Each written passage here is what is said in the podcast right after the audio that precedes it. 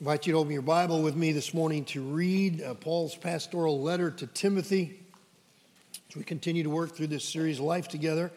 And this morning we arrive at a section in the text addressing men and women in the church. I mentioned last Sunday that this particular text is one of the uh, most con- controversial in all of, of, Scripture, certainly in the New Testament, a text that uh, I have been uh, shared with you marinating on uh, for the last four to six weeks, and um, probably spent more study in preparation on this sermon than I have one in a long, long time. Also, a text that most Baptist churches, in my experience, just kind of want to skip over, ignore, don't really want to address it, and so it's here for good purposes. And, and so I invite you to read this with me. First, Timothy chapter 2, starting at verse 8. I desire, therefore, that the men pray everywhere, lifting up holy hands without wrath and doubting. In like manner, also, that the women adorn themselves in modest apparel with propriety and moderation not with braided hair or gold or pearls or costly clothing, but which is proper for women professing godliness with good works. Let a woman learn in silence with all submission. And I do not permit a woman to teach or to have authority over man, but to be in silence. For Adam was formed first, then Eve, and Adam was not deceived, but the woman being deceived fell into transgression. Nevertheless, she will be saved in childbearing if they continue in faith, love, and holiness with self control. Let's ask God's blessing as we pray. God, you are the one true and living God. We readily confess there are no other gods but you, and we pray that you would protect us from all idols, prevent us from allowing any person or objects or thoughts from coming before you. We ask that your Holy Spirit would bear witness with us, speaking clearly through your word, giving us ears to hear as well as hearts to honor all that you say, demonstrating our submission to you as Savior and Lord of our lives. And we pray this in Jesus' name. Amen. So, Paul writes to Timothy, prescribes a leadership strategy in order to improve the health of the church of Ephesus. We saw that in chapter 3, verse 14 and 15. So, this is how things are to be conducted in the church. Follow these, these things, these principles, Timothy. And as we, I just want to touch on them real quickly and then get into the text, but I want to ask yourself as I just highlight these principles again, ask yourself, do these principles characterize my life? And if they don't characterize your life, then why not?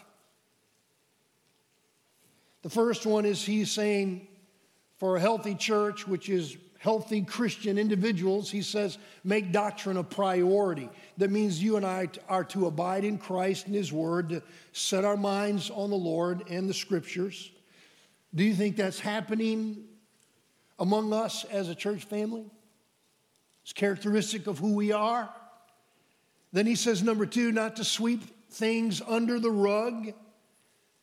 And he describes it a little bit there to live a spiritually disciplined life where you and I are connected and accountable to other Christians. Let me ask you this question Do you think most members of this congregation are adhering to this idea of being connected and accountable to other Christians in the church? And if not, why not? Third, he says, establish prayer as a lifestyle, praying without ceasing, praying about everything, to live a life with continual communication with God. The text says it's a way of you and I finding pleasure in God, praying, and specifically, he says, praying for the lost who desires all to be saved. Would you say that's true of your life? That you pray over everything in your life? You pray about everything? Would you say those in leadership positions of Hillcrest Baptist Church, before making any critical decision in this church, that they go slow and they take their time and they think things through deeply, thoroughly, and pray sincerely over every decision they make as a leader in this church? And then, fourth, today, it's time to throw the steak on the grill. I want to, you to examine with me what Paul says to men and women in the church. And I'm, I'm going to focus primarily on one verse, and I'll get there in a few moments. But I'm going to look at verse 13 today, and then uh, I'll finish up next week with uh, the, the close where he cites, goes back to creation. So we examined first in verse 8 that Paul is addressing divisive men in the church. He says, Stop quarreling, stop fighting, and begin praying. And so, Timothy, as a pastor of that church, I want you to work hard and lead these brothers to stop complaining and quarreling about government leaders and all the oppression, and instead to live holy lives unto the Lord and to step up their game spiritually and to pray and to pray for everyone and to pray with everyone. And so, as they pray, they pray in faith, pray without doubting. Let me ask all of you brothers, all the men in the church, do you find yourself with an increasing, growing desire to pray? To pray for yourself, to pray for your family, to pray for your church, and to pray with your family and to pray with your church? Paul says these are good spiritual principles for church health. Brothers, let's reject spiritual passivity and let's pray praying with our families, with our brothers and sisters Christ. And so that's he starts out with men who are divisive in the church. And then the journey through this epistle begins to get a little rougher. Uh, things have been pretty smooth so far. And then in verse 9, Pastor Timothy is to address distracting women in the church. And a few weeks ago, we looked at verses 9, 10, and 11. Paul is saying women in the church, and that's the context in the church. But I would also add, I'm not proposing that things should be out of the church differently than they are in the church, but certainly this is applying to in the church. And he gives some instruction for Christian women concerning their conduct in the church. And he's saying this is how things are to function to operate within the life of the, uh, the congregation. Christian women, if you look in verse 10, are to live godly lives. This is what is proper for women in the church who profess godliness. And so, without apology, all of us, men and women alike, are to have a common aim, and that is to live godly lives different from the world, set apart unto the Lord, characterized by love and good works for God's glory. Timothy is to correct some things that evidently was happening in the Ephesian church. And he singles, and he begins in verse 9 and singles and says, Ladies, be careful with how you dress and how you behave, addressing appearance and behavior. It's easy to imagine in a pagan city like Ephesus that was known for its wealth and decadence, also known for one of the seven great wonders of the world, the temple of Artemis or the temple of Diana was there, who was the Greek goddess of love and beauty which promoted some of the worst sexually immoral worship practices imaginable, actually involving temple prostitution. And some of those cultural clothing styles and hairstyles, as well as jewelry fashion and elaborate weight makeup practices, had somehow crept into the church. And so the message is Timothy, shepherd the flock Provide instruction to the men and the women in the church when they gather. Exhort the men to stop being divisive, to be more devoted to prayer, and to instruct the women not to be distractors. They are to dress and present themselves in a way that would receive an amen from the Lord. If you look at verse 9, there's two key words there modesty and propriety. Modesty and propriety. Modesty comes from a Greek word, kosmios, referring to outer adornment. And so the ladies in the church, as they gather, should make it their aim to dress in all modesty to find approval from the Lord, to hear the Lord say, Amen. And then propriety. That word comes from two Greek words describing behavior. One word is aidos, literally, and I, I looked this up, this definition literally of this word, listen, is to have downcast or bashful eyes towards men. Aidos while having reverent eyes towards God. And then the second word that that word comes from, propriety, is sophros, sophrosyne, which refers to self control.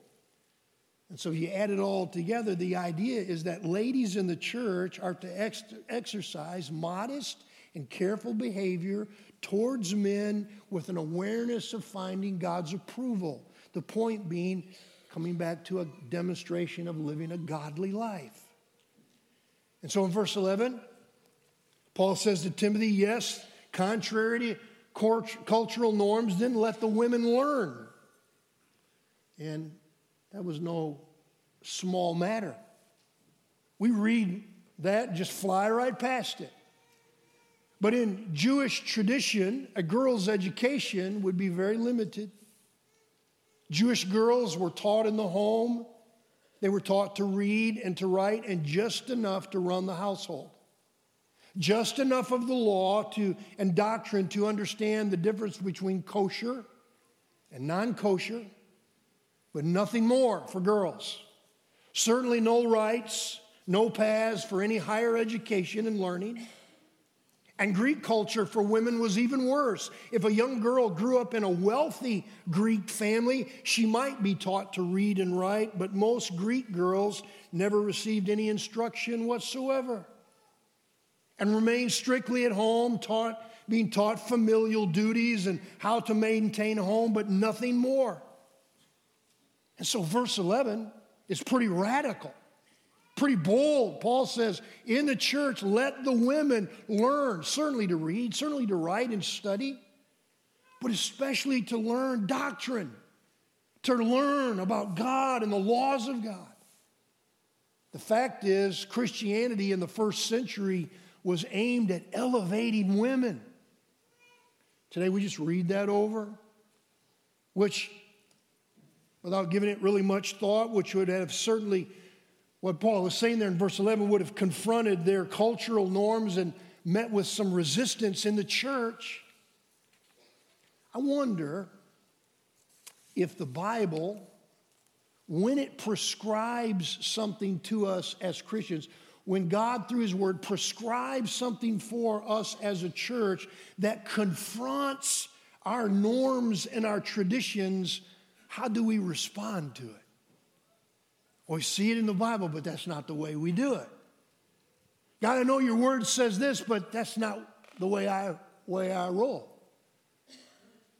How do we to, to respond to this? He says, Women in the church, let your dress and your appearance receive God's amen. Learn, study the Bible, develop yourselves theologically. And we would certainly say, study and do well in school and women developing your minds for God's glory and using it for His purposes in all areas of life. And to behave in a modest way, which describes a Christian woman living a quiet, godly life. Some of your Bibles may use the word silent there. A quiet, godly Christian woman who conveys reverence being submissive to the Lord, and if married, being submissive to her husband, which I want to expound on next Sunday. A godly woman in the body of Christ in the church will care and be conscientious of her words and her actions, not wanting to be perceived as loud and bold and aggressive and controlling or domineering, either in the church or in the home. Never wanting to be perceived as a woman in the church who is too opinionated. A woman in the church who talks too much, oftentimes talking over others.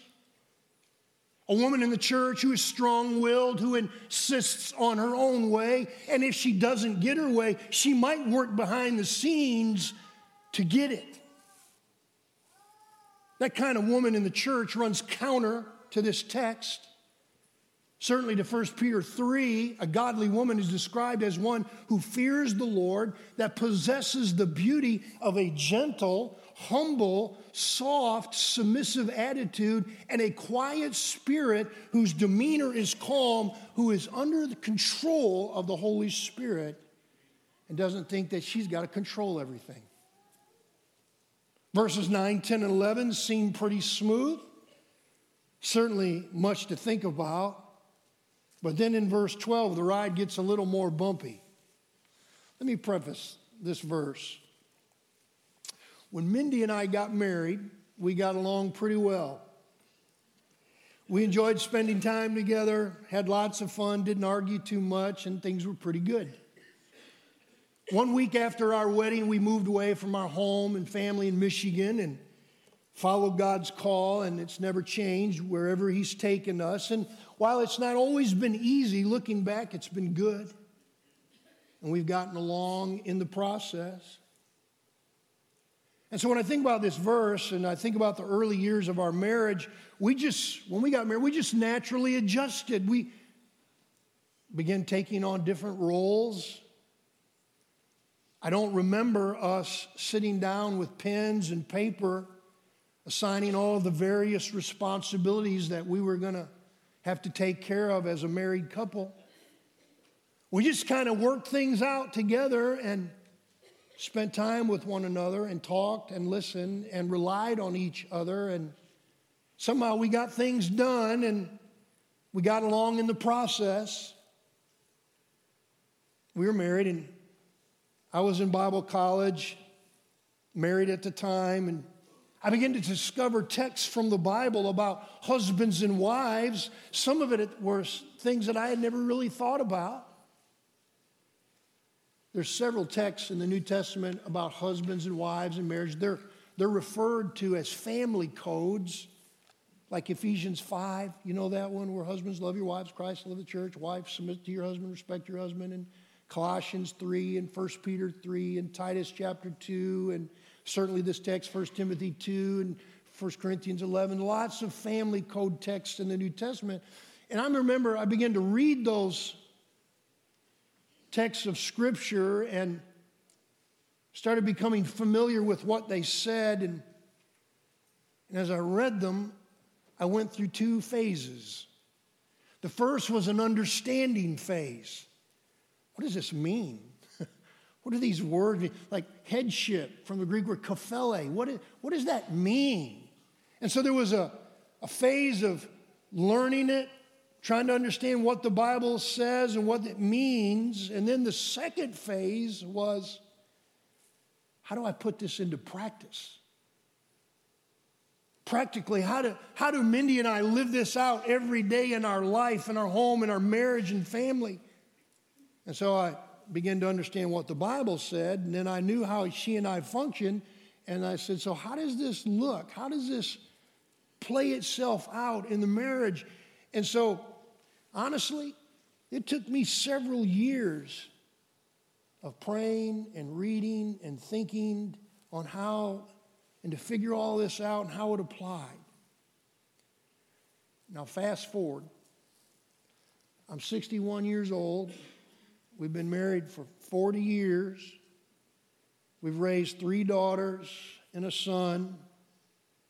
Been pastoring a long time, preaching and teaching on marriage and counseling with couples. And obviously, my stage in life and ministry is much different than it was 35 years ago.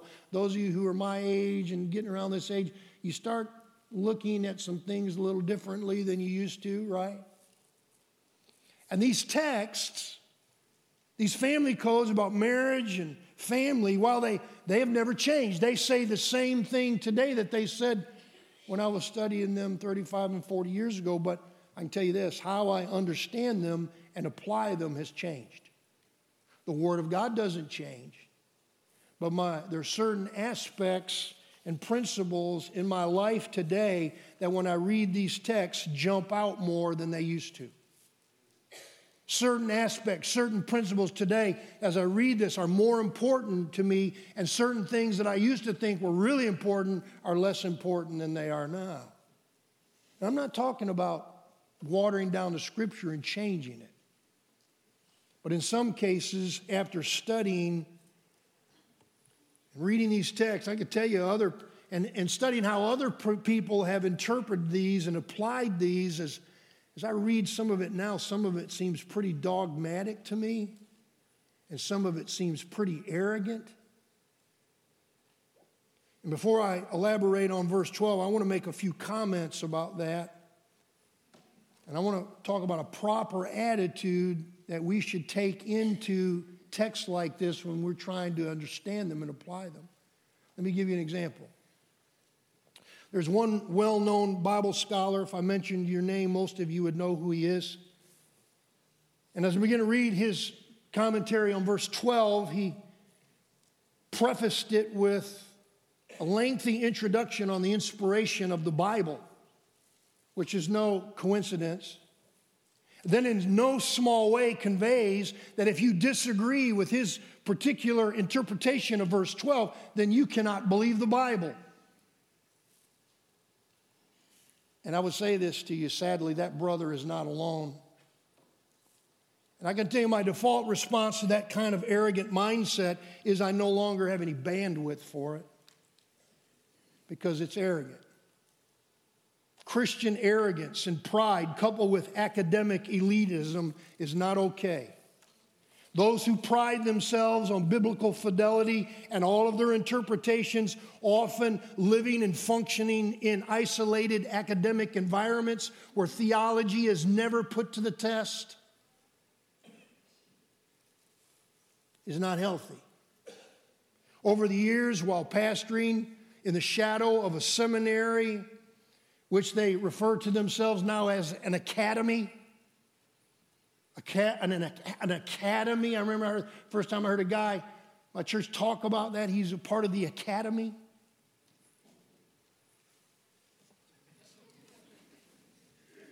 I'm going to tell you something I've learned. Doctrinal correctness, while essential, without connectedness, living with people in community misses the point. The Bible says it best if I have a gifted intellect and understand all biblical mysteries and possess scriptural knowledge, and I can speak with the tongues of angels and write and edit books, I added that, with eloquence, but do not love people, then I'm a big nothing, a big zero in the kingdom. Nothing more than sounding brass and a clanging cymbal. In other words, if our interpretations for us, if our interpretations of this text, like all other texts, if they are correct, and we want to be rightly divide the word of truth and be correct in our understanding of Scripture, but if we do that and don't love the church and don't truly care about the people that we're to minister to, then we're a bunch of noise. We're just noise. And all of our theological correctness is wasted. God doesn't want His word wasted. So, our goal is yes, let's study texts like this, rightly divide the word of truth, but let's also love one another, even if we all don't agree on the same interpretation of the text. Let me give you an example of what I mean. There's a friend of mine. She is a woman named Linda, and Linda lives in Louisville where she serves and lives, and she's been a pastor of a Baptist, Sister Baptist church of that church for 25 years. And she's a friend of mine. Mindy knows her. And while I don't think it's a best practice that Linda pastors a church, because I don't think uh, practice aligns with this text, I still love Linda and respect her. She is a sister of mine and a servant in Christ. And unlike most of my other Baptist pastor colleagues in Louisville, I never treated her rudely, nor did I support trying to remove her and her church from the local Baptist Association. Do you get my point? Many of my Baptist pastor friends prided themselves in being doctrinally correct, but could not love a sister in Christ in a way that the Bible commands. There's no category in their life to have a relationship with someone who is deeply committed to the gospel, believed in the inspiration of the Bible, but held to a different view on the interpretation of this text in 1 Corinthians 11. And I would add, don't overlook the fact that the entire Assemblies of God denomination, who is deeply committed to the gospel and the Bible and deeply committed to world missions, allow for women to serve as pastors. I am not making promoting women pastoring churches. I'm just saying that there's some differences in interpretation, and I don't, well, I'm not going to say that. I just don't believe that's the best practice. I don't believe it's in line with Scripture, but it's not an issue that I would divide with a sister in Christ over. So, doctrinal correctness while maintaining love in our hearts. That's the point. And so we stand in di- danger of violating when we're just doctrinally correct, where we don't love people. We stand in danger of what Jesus said was the single most important Christian ethic, and that was to love God supremely and to love other people as you do yourselves. So finally, look with me at verse 12. What does Paul say? Yes, women equal in the image of God, equal in reflectors, being reflectors of God, equal in dignity and worth and value before God, equal in exercising dominion over the earth in Genesis, equal in salvation, saved the same way as men are, the same God, the same gospel, women equal Galatians 3:28, neither slave, free, male or female, Jew, Gentile, all are one in Christ Jesus, men and women equal with God through prayer, one mediator between all of us, equal also in spiritual service. Do any of us think that men's service to the Lord is more important than women? That's not what you see in the Bible, 1 Corinthians 12. So yes, equal, but but there are differences between a man and a woman. And I would contend, while there are many cultural voices saying otherwise, any person who might argue this point can't see the forest for the trees. there are some differences, physical differences, and with men and women, and with those differences, there are differences in functions and roles. And in the church, there are differences in roles based on God's design, which goes back to creation, which I'll want to talk about next Sunday. So look at verse 12. Paul is forbidding two things. What does he says? He says, first, I do not permit a woman to teach, and second, I do not permit a woman to have authority over a man. And so remember, as we unpack the meaning and message of this text, this text does not stand alone. It, like all other texts, is tied contextually to what is said before it and to what is stated after it. So, what did Paul say before this? Well, in chapters 1 and 2, he's saying that all of us, men and women are alike, are to be devoted to doctrine and community and accountability and discipline and prayer, especially for the lost. And then, if you go next to chapter 3, all of us are to serve doing those things above, but as we serve men and women in the church, we do so under the authority of the church's leadership. Look at chapter 3, 1 and 2. Who are the church's leaders? This is a faithful saying. If a man desires the position of a bishop, he desires a good work. A bishop then must be blameless, the husband of one wife, temperate, sober minded, and of good behavior, hospitable, and circle the next character characteristic, the next quality. They need to be apt to teach. So, who does Paul prescribe here and say the church's leaders are? Who are they? And he says here, they're a plurality of elders in the church. Men serving as a bishop or as an elder. Those terms are synonymous, referring to the same office. Some, and some, it's the same word, but sometimes it's translated pastor, shepherd, overseer, bishop, or elder. And what you also notice in verse 2 these men who are called to lead the church, these spiritual leaders, are to possess one distinct characteristic, which you not find.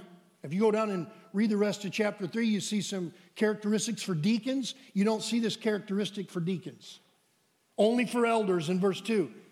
These men who are set apart by the church as elders to spiritually shepherd the flock and lead it, like 1, Tim, 1 Peter 2, it says these men are to possess one distinct characteristic they must be apt to teach, which means they lead the church with their teaching authority.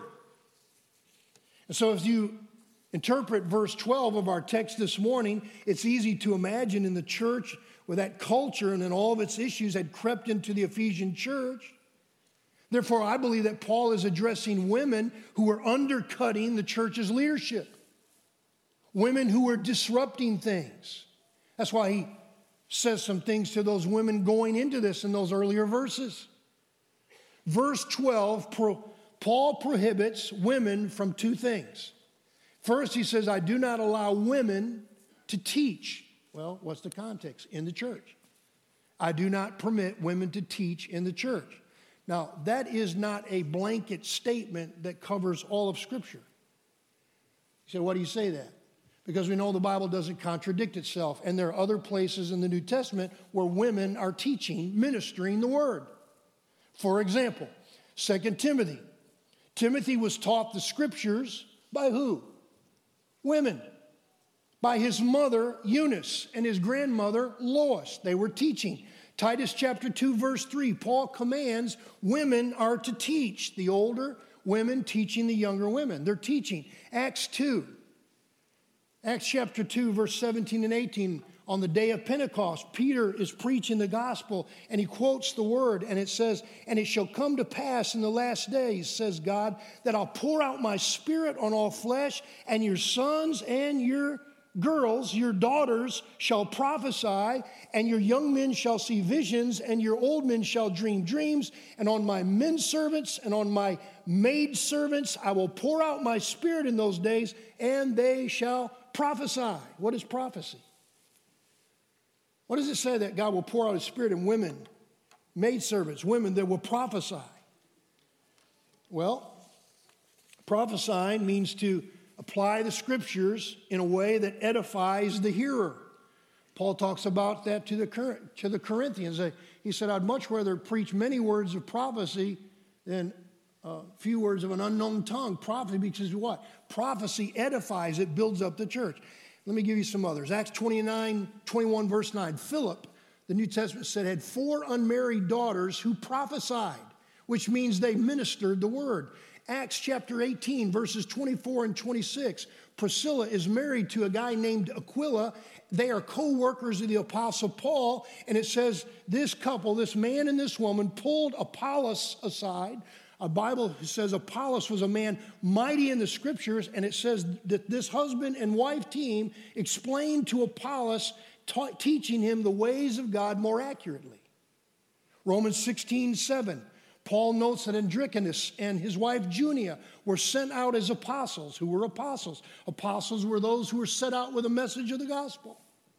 1 Corinthians 11, 5, Paul says, I do not forbid women to pray and to prophesy. The context is in the church. He says, as long as their heads are covered. And their heads covering, being covered was a sign of cultural submission. And don't overlook the most obvious text in the New Testament, the Great Commission, issued both to men and women go, make disciples, baptize, and teach them. Teach them to obey the scriptures. Colossians 3:16, Paul said to the whole church, men and women, he says, teach and admonish one another in the church, allowing the word of Christ to dwell in you richly. So Paul's forbidding women to teach in verse 12 is not a blanket statement. I believe it applies to something specific that was occurring in Ephesus where he's reining those women in, but we don't know exactly what it was. The second, consider the prohibition I do not permit a woman to have authority over a man. Again, the context is in the church, which is tied to the broader context, chapter 3, 1 and 2. Who were called to oversee and shepherd the church? It was the elders.